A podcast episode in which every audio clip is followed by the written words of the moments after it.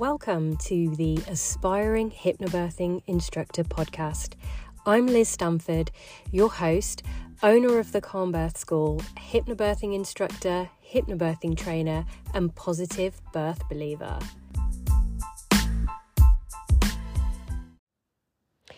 Well, let's get started on the topic I want to discuss today, which is boundaries boundaries between you and your client. And that's not just boundaries for you to protect yourself, it's also boundaries for them as well, and sort of being respectful of where the boundary lies with the client hypnobirthing instructor relationship. So this is something I know um, a lot of people ask me. You know, they they think, "Oh, am I going to get really involved? Am I going to worry about these people? Am I going to, um, you know, make too?" Some people honestly worry about making too many connections and too many friends and not being able to maintain those relationships.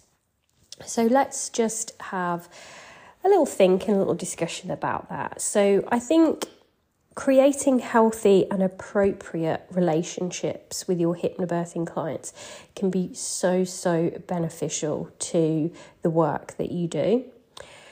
And before entering into that arrangement with them, before engaging them in work that they're going to pay you for, it's really clear it's really important, sorry, to be very clear about your role and any limitations that there are there. So you're already creating a boundary there. You're sort of saying, I'm a hypnobirthing instructor.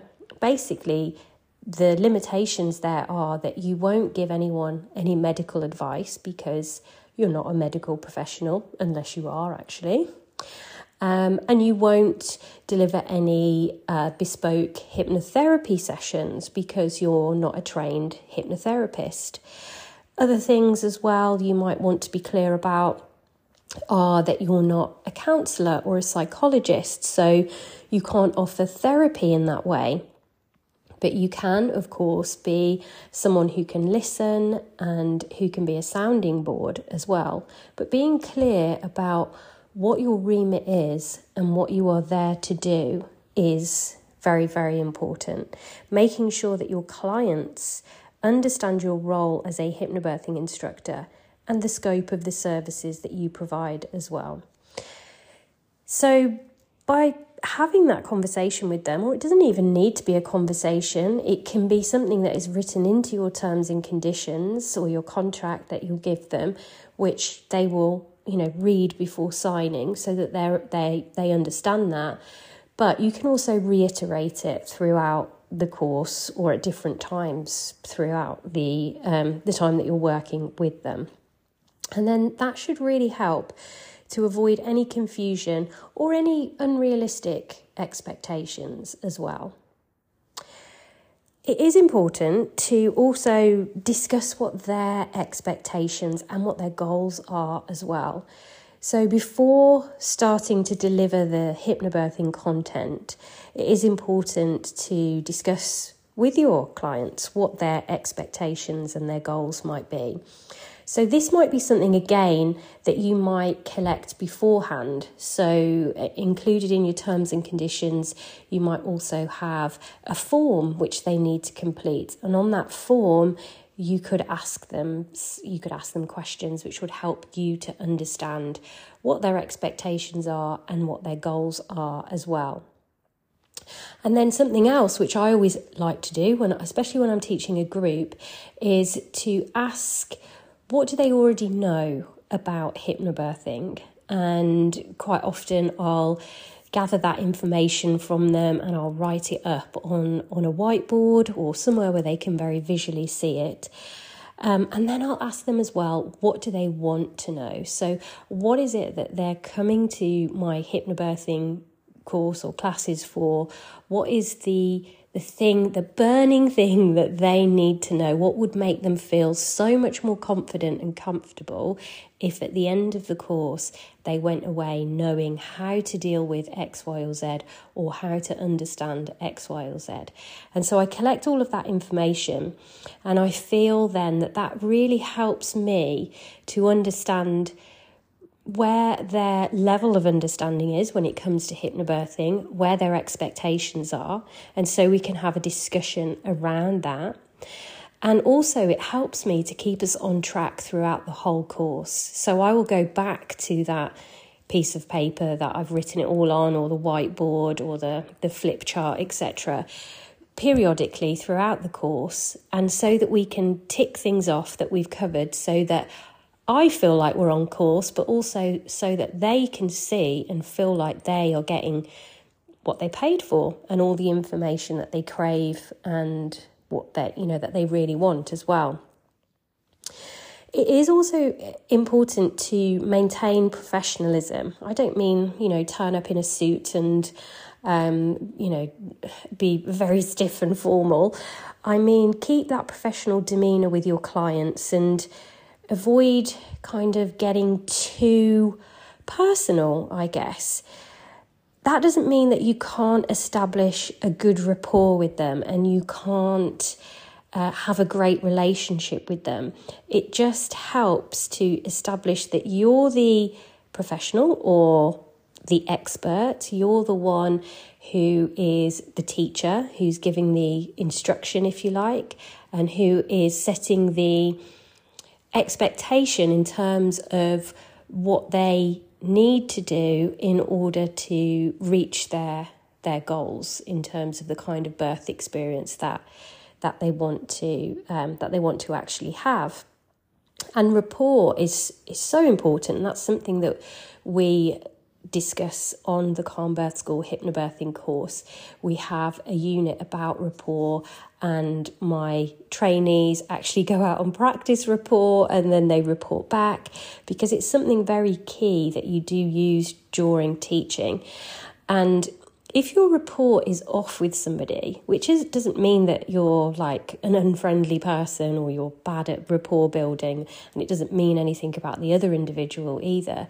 It's just something to notice and be aware of and address because often if the rapport is off and you you might find that your clients aren't investing time in practicing their breathing, in listening to their MP3s, in doing the things that they set out to do or the things that they um, they you know they want that they have said that they want to do in order to achieve the positive experience that they are working towards. So that is something to maybe consider in the future once you've trained to teach hypnobirthing. If you do find that, just check in on your rapport with the client if they're they're not investing time in their um, practice.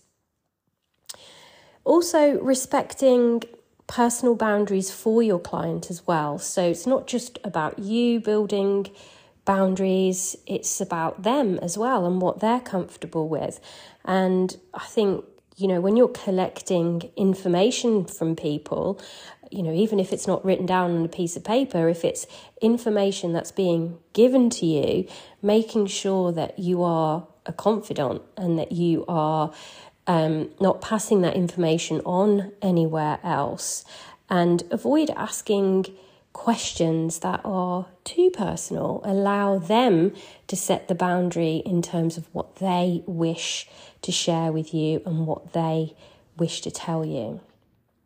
And communicating clearly as well, right from the beginning, right from the moment that you engage this client, communi- communicating with them about what it is you're offering, what they're paying for, what you're going to be able to provide to them and what the outcome is going to be as well.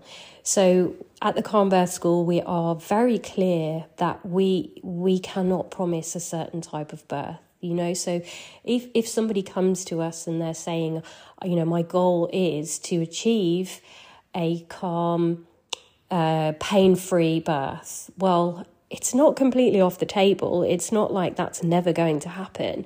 And of course, we can teach them and show them things that will increase the chances of this happening. But we cannot guarantee that they are going to experience exactly what they want. But it's still so important that they explore what it is that they want to have And then throughout the teachings within the course, they'll be able to see how they can apply what you're showing them and what you're teaching them to any kind of experience that they find themselves in. So even if it isn't a pain-free experience, even if it doesn't even if they wouldn't describe it as calm, they will get to the end of that experience and be able to see how they applied everything that you taught them to make that situation as positive as possible for them. It's also important to consider the resources that you're going to provide to your clients as well and understanding what it is that they're going to get that is going to help them as they progress through the hypnobirthing course with you um, and that they actually get that as well. So that might be things like a book, MP3s, um, handouts it might be sending them birth videos. It might be checking in with them every week, setting them different tasks, following up to see how they got on with the tasks.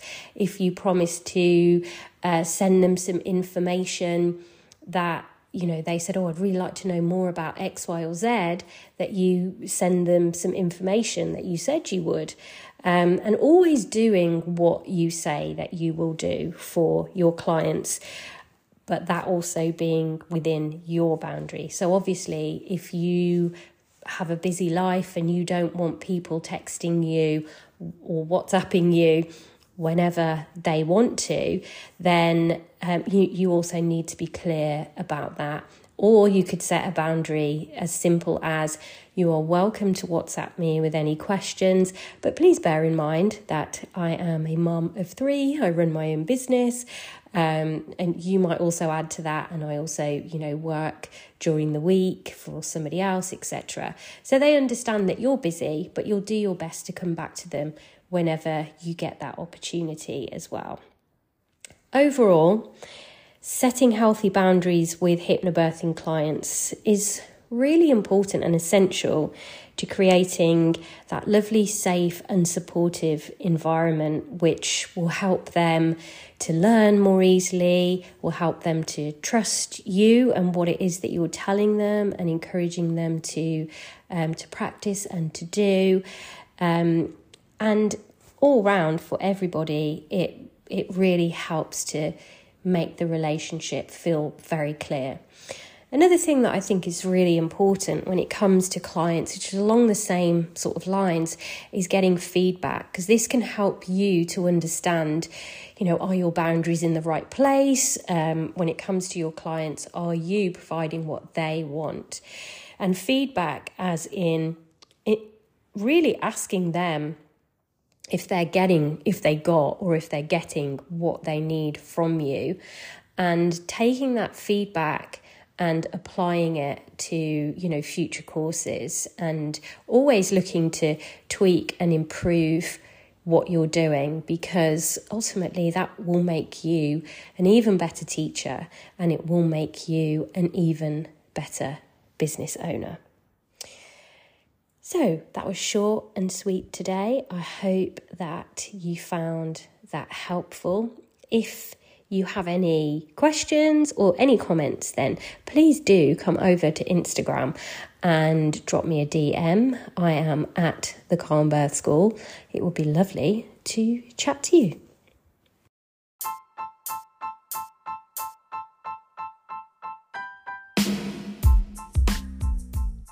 So, all that's left for me to say is thanks for listening to the episode this week.